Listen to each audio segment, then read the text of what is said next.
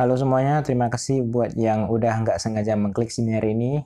Dan mari kita bahas mendingan mana punya pemimpin non-muslim tapi nggak korupsi atau punya pemimpin muslim tapi korupsi.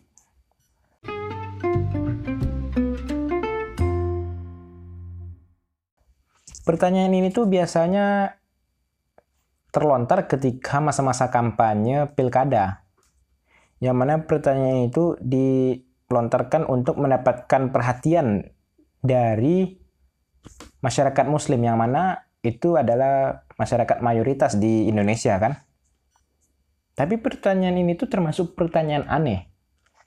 Karena ya kita mana tahu orang itu korupsi atau enggak ke depannya kan. Kita mana tahu orang itu bakalan kehasut atau enggak ke depannya.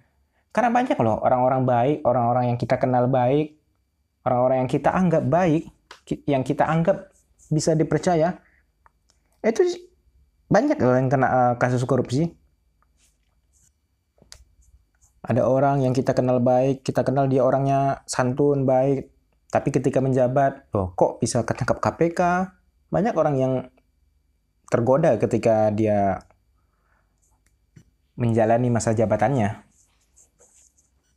Nah, kalau menurut aku sih kalau pertanyaan ini ya diajukan ke aku yang men, yang punya pemimpin non muslim tapi nggak korupsi atau punya pemimpin muslim tapi korupsi. Kalau ya, kalau seandainya kejadiannya emang emang benar-benar terjadi kalau situasi yang seperti ini benar-benar terjadi. Kalau aku sih mending milih yang non muslim tapi nggak korupsi. Ya kenapa? Karena nomor satu karena dia tidak korupsi. Dia nggak korupsi, dia nggak merugikan orang lain. Rakyat sejahtera. Infrastruktur berjalan baik. Kita nggak musing mikirin pajak kita ke mana. Dan yang kedua, itu tuh masalah agama tuh masalah dia dengan Tuhannya, bukan masalah dia dengan rakyatnya. Di dunia ini tuh ada banyak agama loh. Ada banyak agama di dunia. Kenapa? Karena semua pemikiran orang tuh beda-beda. Bahkan Islam pun ada terbagi ada terbagi dalam empat mazhab gitu kan. Bahkan dalam Islam pun orang berbeda pandangan, apalagi berbeda Tuhan gitu kan. Ya, selama dia amanah mah menjalankan tugasnya, nggak korupsi, oke okay mah.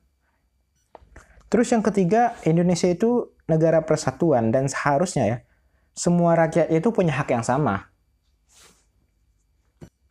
kita itu tuh tinggal di negara kesatuan, yang mana kita terdiri dari berbagai ras, berbagai suku, berbagai agama. Jadi selama kita masih bernama NKRI, Negara Kesatuan Republik Indonesia, seharusnya mah semua rakyat punya hak yang sama. Termasuk dalam menjadi pemimpin. Tapi kalau kita pikirkan secara logika baik-baiknya, kalau ada orang non-muslim mencalonkan diri dan orang muslim yang mencalonkan diri di sebuah daerah, di sebuah wilayah yang penduduknya itu mayoritasnya muslim. Tapi yang menang non-muslim. Kenapa coba? Pasti karena orang non-muslim ini sudah dikenal oleh masyarakatnya. Sudah dikenal sebagai orang yang amanah, dikenal sebagai orang yang baik, dikenal sebagai orang yang remah, makanya dia bisa dia bisa menang. Nah, sedangkan untuk kategori pemimpin muslim tapi korupsi, ya ngapain juga dipilih padahal mah dia kan korupsi. Yang pertama dia itu merugikan banyak orang. Dosanya dan dosanya itu kepada manusia dan itu lebih berat daripada dosanya kepada uh, Tuhannya. Dosa kita kepada manusia itu itu lebih berat daripada kita berbuat dosa kepada diri kita sendiri dan yang mana itu tentu kita meminta pengampunan kepada Allah. Sedangkan Allah itu maha pengasih lagi maha penyayang. Dan ketika kita berbuat dosa kepada manusia yang lain itu mah manusia belum tentu maha pengasih maha penyayang apalagi maha pemaaf. Alasan kedua itu tuh orang ini orang muslim yang tapi korupsi ini itu tidak mencerminkan sikap seorang muslim yang baik bahkan tidak bisa dibilang bahwa agamanya itu Islam. Islam KTP aja mah orang yang kayak gitu. Karena Islam itu sesungguhnya adalah agama akhlak. Nabi Muhammad SAW aja bilang bahwa dia itu diutus untuk memperbaiki akhlak. Dan beliau juga bersabda adalah mukmin yang paling sempurna imannya adalah mukmin yang paling baik akhlaknya. Lah terus baik di mana akhlak orang yang korupsi kayak gini kan? udahlah korupsinya miliaran, masa tahannya masa tahanannya lebih sedikit lagi daripada orang yang mencuri ratusan ribu, punya ruangan sendiri lagi. Tapi ya, apa pun itu, masa di antara 270 juta jiwa di Indonesia, yang mana 87 persennya itu adalah orang muslim, masa nggak ada sih satupun orang muslim yang jujur dan berakhlak baik dan amanah gitu kan?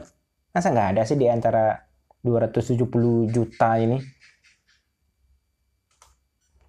Jadi teman-teman kalau ada nih kalau ada orang yang mengajukan pertanyaan yang kayak gini apalagi pas masa-masa pilkada nih dia nanya main mana non muslim tapi nggak korupsi atau muslim tapi korupsi colok matanya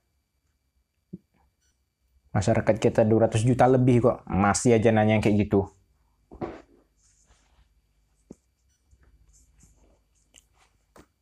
Ya segitu aja dulu buat kali ini. Terima kasih buat yang udah dengerin. Ciao.